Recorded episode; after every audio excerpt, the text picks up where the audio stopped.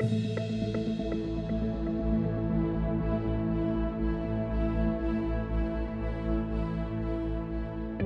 meet people around the state who care about the future, who want their children and their grandchildren to enjoy the same freedom, the same opportunity, or, or more freedom and more opportunity than, than they had. Um, and so it's it's inspiring in that way.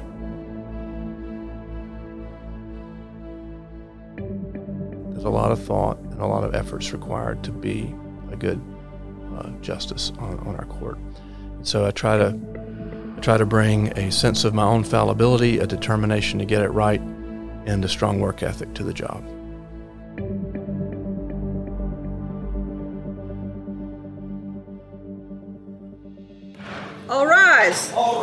The Honorable Chief Justice and, and Associate, Associate Justices. Justices of the Supreme Court of the state of North Carolina. Yes, oh yes, oh yes. The Supreme Court of North All Carolina of has our citizens across the state depend upon us to uphold and protect both the spirit and the letter of the law, and to always apply the law fairly and impartially to every litigant who comes before this court. God save the state and this honorable court.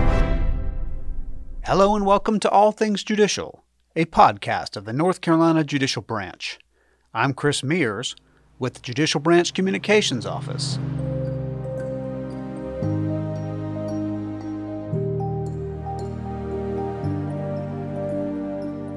In today's episode, we listen to an interview with Associate Justice Trey Allen, one of the newest members on the Supreme Court of North Carolina. Associate Justice Allen shares about his Robeson County upbringing, educational and professional experiences, and his outlook on his new job serving as a Supreme Court Justice. Stay with us as we keep all things judicial. Associate Justice Allen, welcome to All Things Judicial. Thanks for joining us. Thank you, Chris. I'm delighted to be here. So, I'd like to begin by um, asking you to take a moment to introduce yourself to our listeners. Uh, I am Trey Allen. I grew up in Robeson County. Uh, I now live in Orange County. Um, I am the what's called the junior justice on the North Carolina Supreme Court. I'm I'm seven of seven, and um, it is a, a, tremendous honor to be on our state's highest court. So you grew up in um, in Lumberton, is that correct? I did. Tell us a little bit about um, your early years in Lumberton. Well, when I say I grew up in Lumberton, actually uh, we had a Lumberton mailing address, but I grew up in in uh, the Littlefield area in rural Robeson County. Um, my parents lived just off of, and still do live uh, just off of uh, Highway 41. Um, so uh, our church was two miles down the road. If you know anything about Robeson County, if you've spent any time in Robeson County, uh, you know there are lots of churches there. So um, you don't have to go very far uh, to, to, to find one. So it was a wonderful upbringing. The people there had a real sense of community. Um, my parents um, were extremely supportive of my uh, education. Particularly, my mother uh, made it very clear uh, as soon as I was able to understand it, the statement that I would be going to college.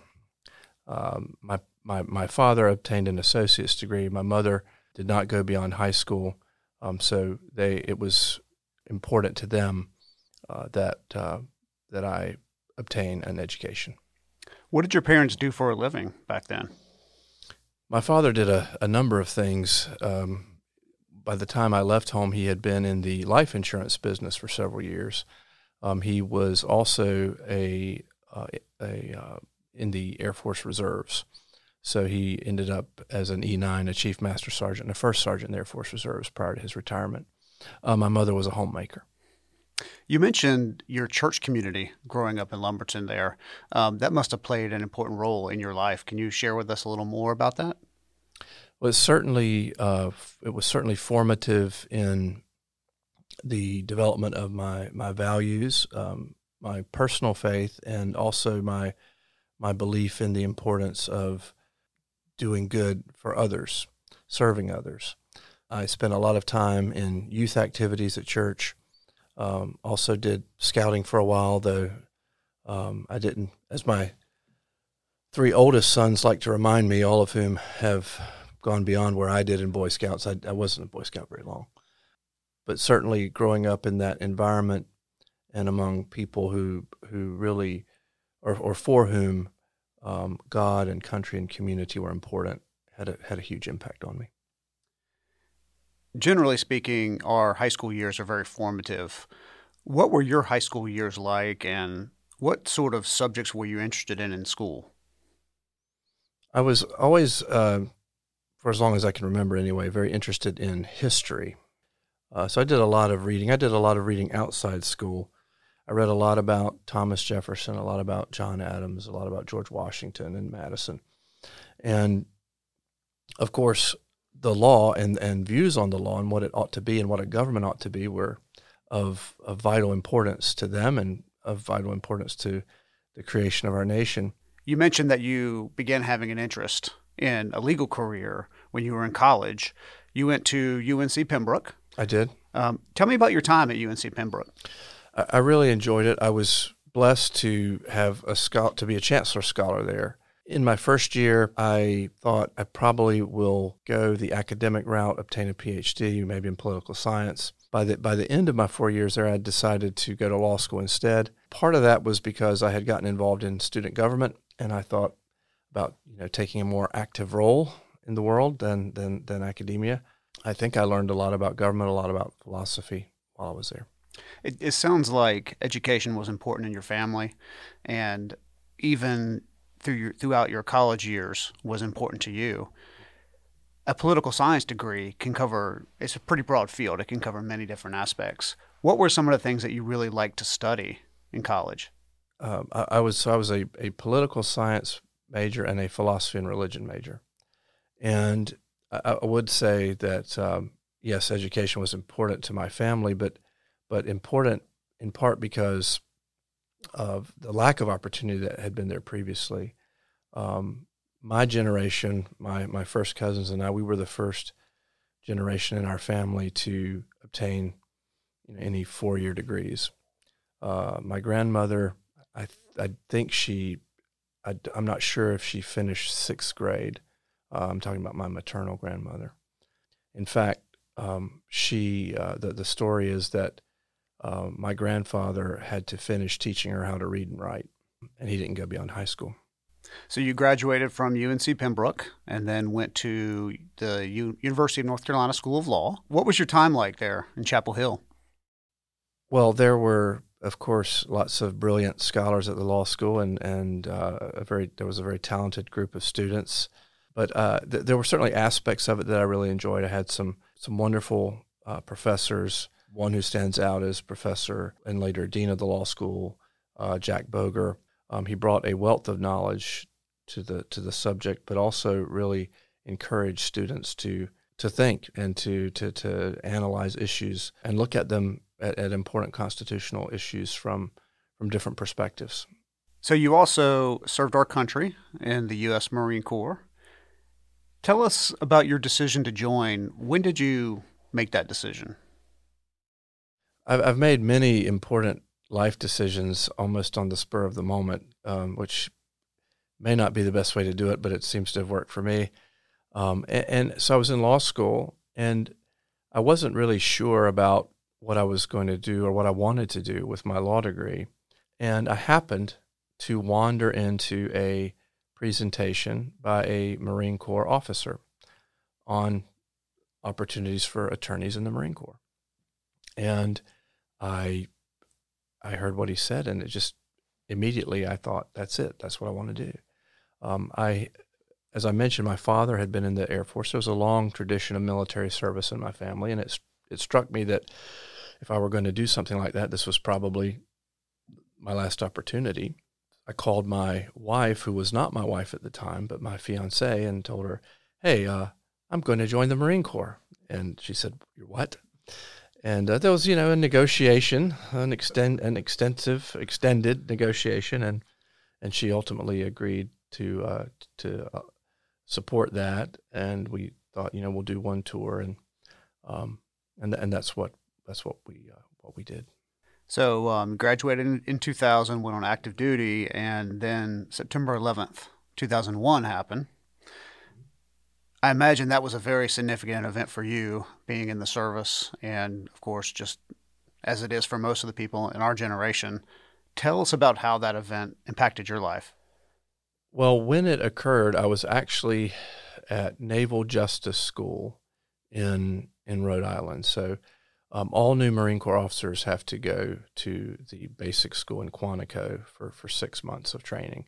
So that was what I did when I went on active duty in 2000.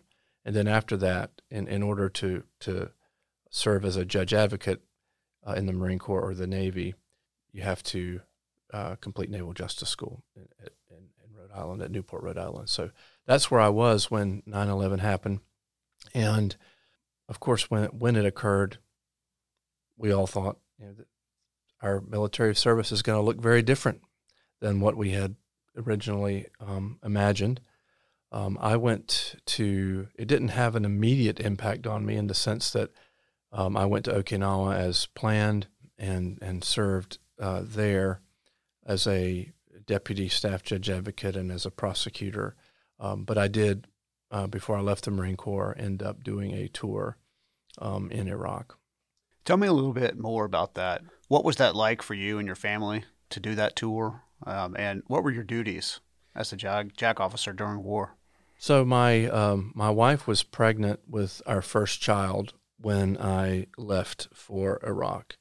Uh, that's something I'll I'll just never forget that plane ride. You know, leaving my my, my pregnant wife behind. I was fortunate. Uh, I had a desk job in Iraq, so I you know, the the war for me was pretty boring, and boring in, in a good way. Uh, but I was the um, number two lawyer in an organization called uh, the Iraq Survey Group, which was a multi-service, multinational, multi-agency entity that was charged with finding Saddam's weapons of mass destruction. Uh, so don't blame me uh, for you know not finding more. I, I wasn't actually doing the searching. I was I was giving legal uh, guidance to, to, to the command, and, and it was a tr- there were just a tremendous group of, of talented people.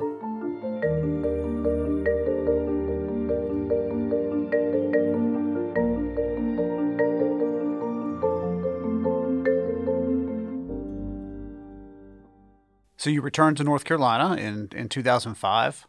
What did you do next? Well, the next thing I did was I clerked uh, for Paul Newby, who was then the junior justice, the junior associate justice on the court as I am now, uh, and is now, of course, our chief justice. So I clerked for him for, uh, I think, about 14 months, and that experience made a huge impact on me. Um, I hadn't really appreciated prior to that the importance of our state Supreme Court, but certainly working closely with him on opinions and petitions and, and the other work of the court opened my eyes to to the impact that the Supreme Court has on our state. Was it at that time that you contemplated a potential run for Supreme Court office? Uh, well, I certainly thought that the court would be a place I'd love to serve, and I I flattered myself that I would be good at the job. I, I won't say that I had any kind of plan as, as to how to get there. I didn't, but but the thought, wow, wouldn't it be a a, a wonderful thing and to, to serve the people of the state on the Supreme Court? Yeah, I did I did think that. So after your time as a law clerk with the Chief Justice, he was an associate justice at the time. You went and worked in private practice for for a few years. What was that like for you?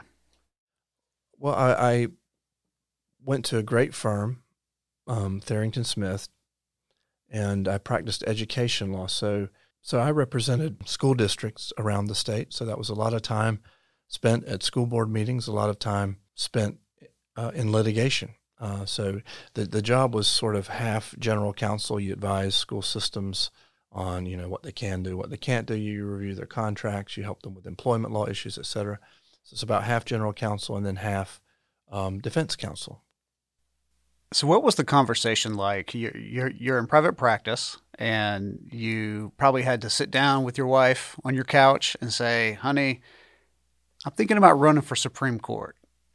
Is that how it went down? No, well, actually, um, n- no, be, be, because I didn't run from private practice. Actually, in 2013, I left the firm to become a faculty member at the UNC School of Government. Um, I was one of the faculty members who focused on uh, local government. Um, I uh, wrote uh, articles, books, and offered courses that were designed to teach uh, local government officials about um, areas or, or, matters of law that were important to them. Uh, open meetings, for example, uh, public records law, board procedures, parliamentary procedure uh, liability. Those were some of the areas that I dealt with. I also dealt with the uh, general regulatory and enforcement powers of local governments. Um, the, the, School of Government, uh, if you if you go to the website, you'll see that, and you look at its mission statement, you'll see that its purpose is to provide practical scholarship that um, promotes good government uh, at the, the local and the state level. Many of our our judicial branch officials will be very familiar with the School of Government because the School of Government also offers uh, extensive training for, for judges, both new judges and then also for experienced judges in the form of continuing education programs. So tell me about that decision to run for, for office.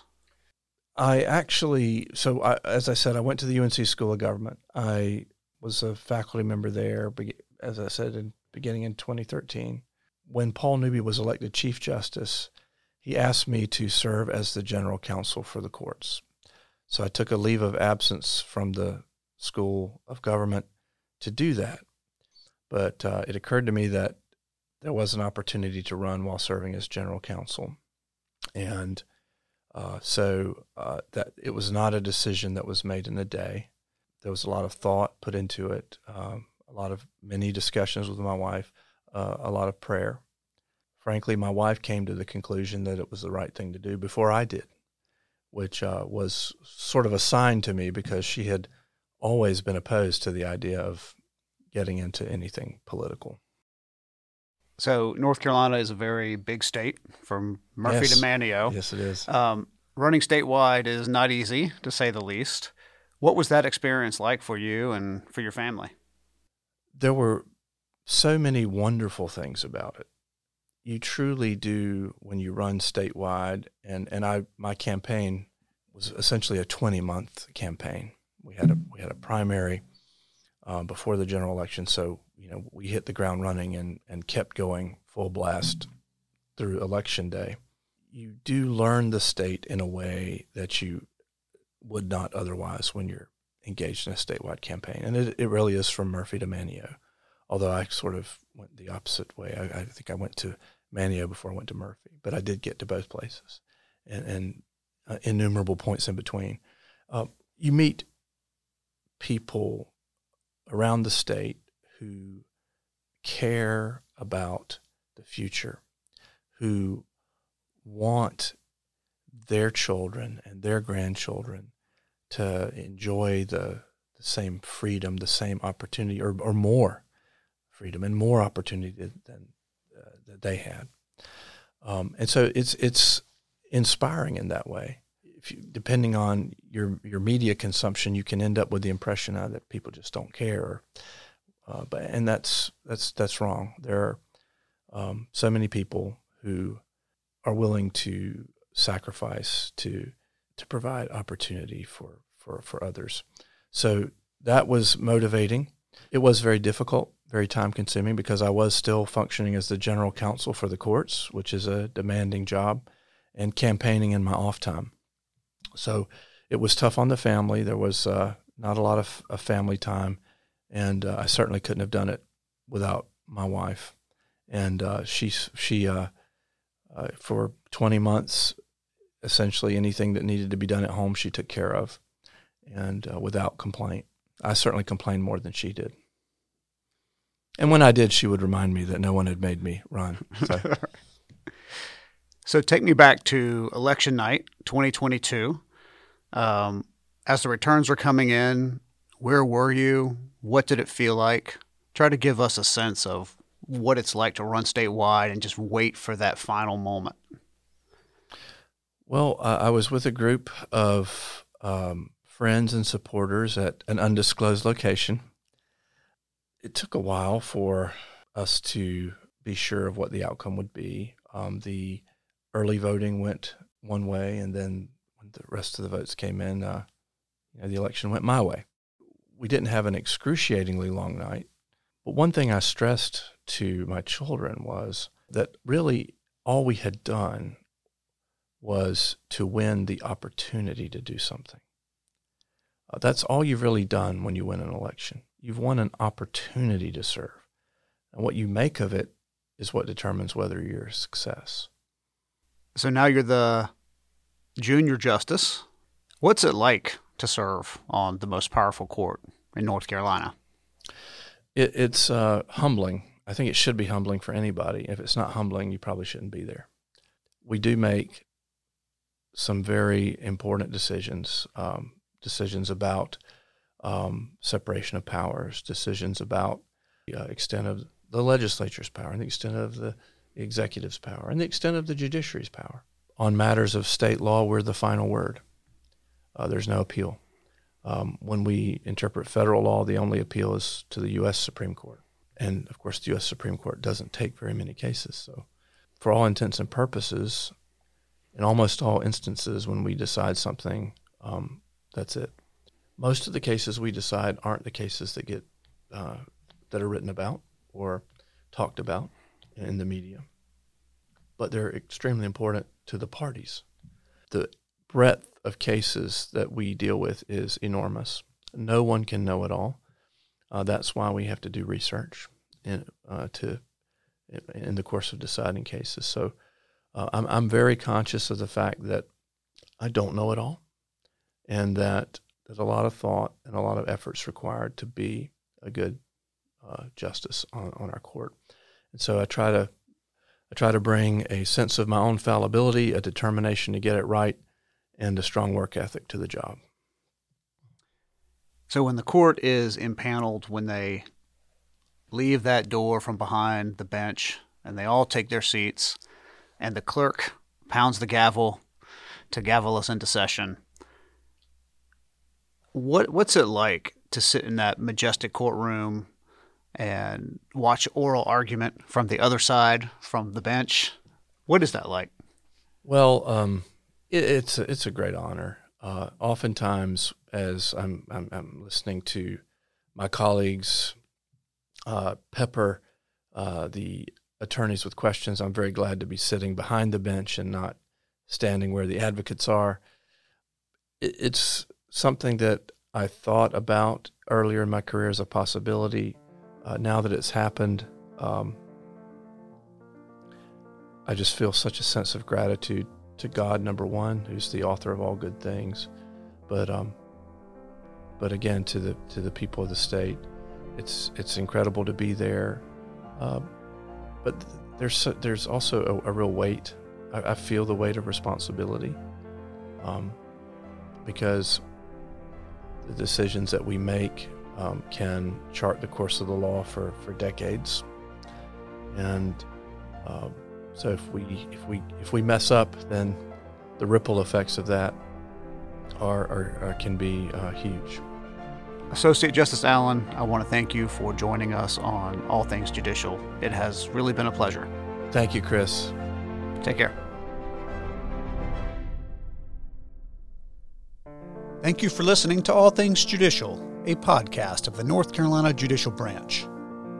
You can find out more about the Judicial Branch by visiting nccourts.gov.